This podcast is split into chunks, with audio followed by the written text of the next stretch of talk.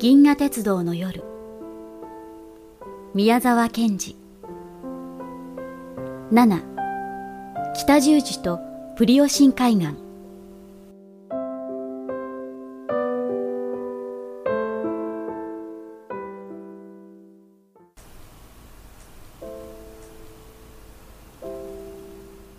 おっかさんは僕を許してくださるだろうか。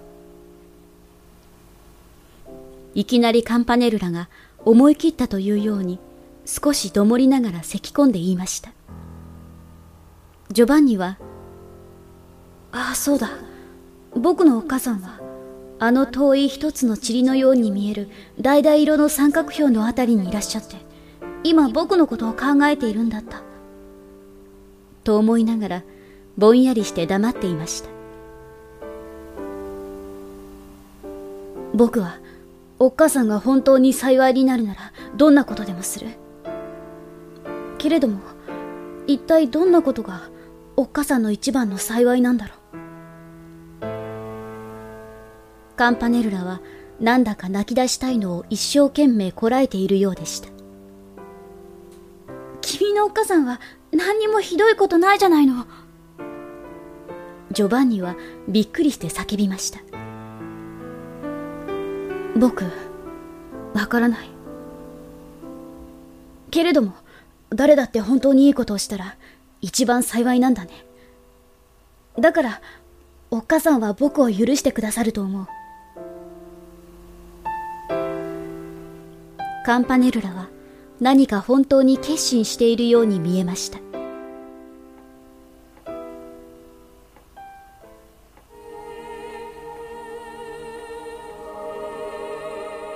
にわかに車の中がパッと白く明るくなりました。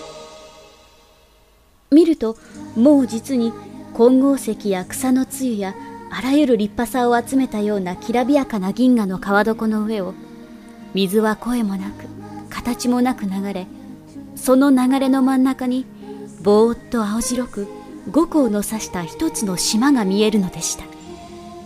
その島の平らな頂に立派な目も覚めるような白い十字架が立ってそれはもう凍った北極の雲でいたと言ったらいいかスキッとした金色の円光をいただいて静かに永久に立っているのでした。晴れるや晴れるや前からも後ろからも声が起こりました。振り返ってみると車室の中の旅人たちは皆まっすぐに着物のひだを垂れ黒いバイブルを胸に当てたり水晶の数珠をかけたりどの人もつつましく指を組み合わせてそっちに祈っているのでした。思わず二人ともまっすぐに立ち上がりました。カンパネルラの方はまるで熟したリンゴの証のように美しく輝いて見えました。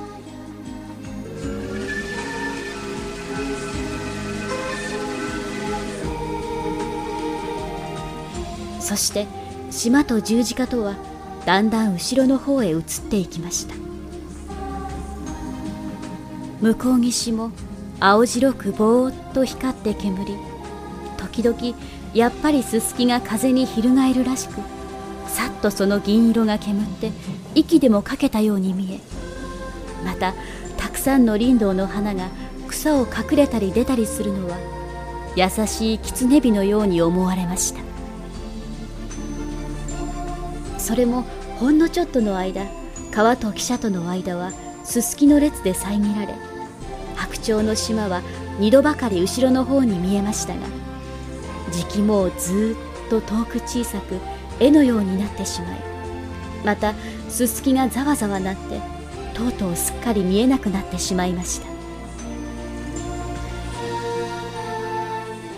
ジョバンニの後ろにはいつから乗っていたのか背の高い黒い担ぎをしたカトリック風の尼さんがまん丸な緑の瞳をじっとまっすぐに落としてまだ何か言葉か声かがそっちから伝わってくるのを慎んで聞いているというふうに見えました。旅人たちは静かに席に戻り二人とも胸いっぱいの悲しみに似た新しい気持ちを何気なく違った言葉でそっと話し合ったのです。もうじき白鳥の停車場だね。ああ11時かっきりには着くんだよ。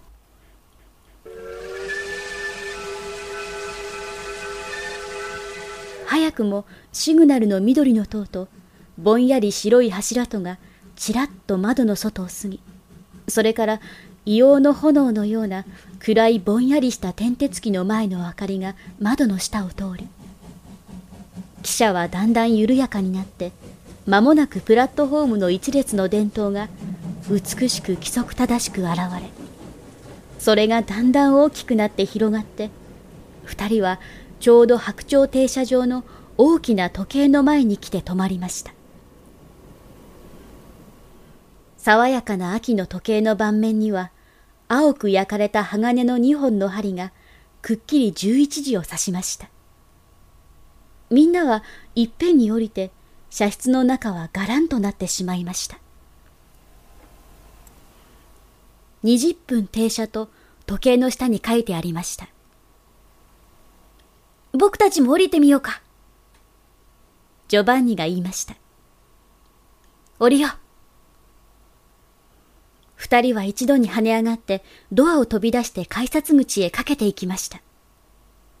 ところが改札口には明るい紫がかった電灯が一つついているばかり。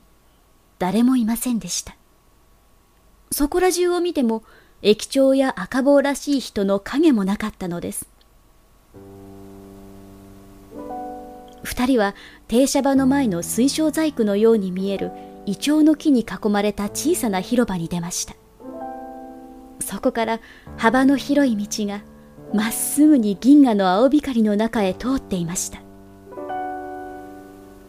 先に降りた人たちはもうどこへ行ったか一人も見えませんでした。二人がその白い道を肩を並べていきますと二人の影はちょうど四方に窓のある部屋の中の二本の柱の影のようにまた二つの車輪の矢のように幾本も幾本も四方へ出るのでした。そして間もなくあの汽車から見えたきれいな河原に来ました。カンパネルラはそのきれいな砂を一つまみ手のひらに広げ指でキシキシさせながら夢のように言っているのでした。この砂はみんな水晶だ。中で小さな火が燃えている。そうだ。どこで僕はそんなことを習ったろうと思いながらジョバンニもぼんやり答えていました。河原の小石はみんな透き通って確かに水晶やトパーズやまたくしゃくしゃの終局を表したのやまた角から霧のような青白い光を出すコランダムやらでした。ジョバンニは走ってその渚に行って水に手を浸しました。けれども怪しいその銀河の水は水素よりももっと透き通っていたのです。それでも確かに流れていたことは二人の手首の水に浸ったところが少し水銀色に浮いたように見えその手首にぶつかってできた波は美しい輪光を上げてちらちらと燃えるように見えたのでも分かりました。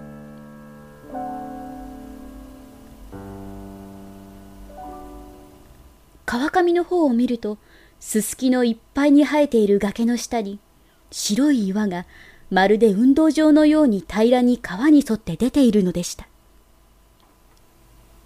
そこに小さな五六人の人影が何か掘り出すか埋めるかしているらしく立ったりかがんだり時々何かの道具がピカッと光ったりしました。行ってみよう。二人はまるで一度に叫んでそっちの方へ走りました。その白い岩になったところの入り口にプリオシン海岸という瀬戸物のつるつるした表札が立って向こうの渚にはところどころ細い鉄の欄干も植えられ木製のきれいなベンチも置いてありました。おや変なものがあるよ。カンパネルラが不思議そうに立ち止まって岩から黒い細長い先の尖ったくるみの実のようなものを拾いました。くるみの実だよ。空たくさんある。流れてきたんじゃない。岩の中に入ってるんだ。大きいねこのくるみ。倍はあるね。あこいつは少しも傷んでない。早くあそこへ行ってみよう。きっと何か掘っているから。二人はギザギザの黒いくるみの実を持ちながらまたさっきの方へ近寄っていきました。左手の渚には波が優しい稲妻のように燃えて寄せ右手の崖には一面銀や貝殻でこさえたようなすすきの穂が揺れたのです。だんだん近づいてみると一人の背の高いひどい金眼鏡をかけ長靴を履いた学者らしい人が手帳に何かせわしそうに書きつけながらつるはしを振り上げたりスコップを使ったりしている3人の女子らしい人たちに夢中でいろいろ指図をしていました。そこのその突起を壊さないようにスコップを使いたまえスコップを。おっともう少し遠くから掘ってあいけないいけない。なぜそんな乱暴するんだ？見るとその白い柔らかな岩の中から大きな大きな青白い獣の骨が横に倒れて潰されたという風になって半分以上掘り出されていました。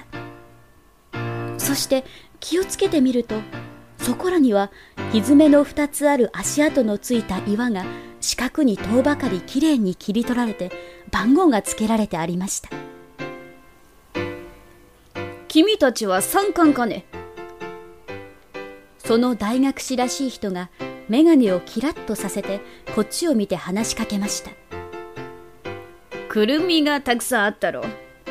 それはまあざっと120万年ぐらい前のくるみだよごく新しい方さここは120万年前第3期の後の頃は海岸でね。この下からは貝殻も出る。今川の流れているとこにそっくり塩水が寄せたり引いたりもしていたのだ。この着物かね。これはボスと言ってね。ああおいおいそこ。鶴橋はよしたまえ丁寧にのみでやってくれたまえ。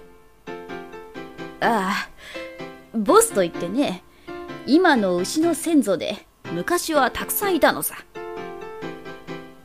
標本にするんですか？いや証明するにいるんだ。僕らから見るとここは厚い立派な地層で120万年ぐらい前にできたという証拠もいろいろ上がるけれども僕らと違ったやつから見てもやっぱりこんな地層に見えるかどうかあるいは風か水やがらんとした空かに見えやしないかということなのだわかったかい？けれどもああ、おいおい、そこもスコップではいけない。すぐ下に肋骨が埋もれてるはずじゃないか。大学士は慌てて走っていきました。もう時間だよ。行こう。カンパネルラが時計と腕時計を比べながら言いました。あ、では、私どもは失礼いたします。ジョバンニは丁寧に大学士にお辞儀しました。そうですか。いやさようなら。大学士はまた忙しそうにあちこち歩き回って監督を始めました。二人はその白い岩の上を一生懸命汽車に遅れないように走りました。そして本当に風のように走れたのです。息も切れず、膝も熱くなりませんでした。こんなにしてかけるなら、もう世界中だってかけれると、ジョバンニは思いました。そして二人は前のあの河原を通り、改札口の伝統がだんだん大きくなって、間もなく二人は元の車室の席に座って、今行ってきた方を窓から見ていました。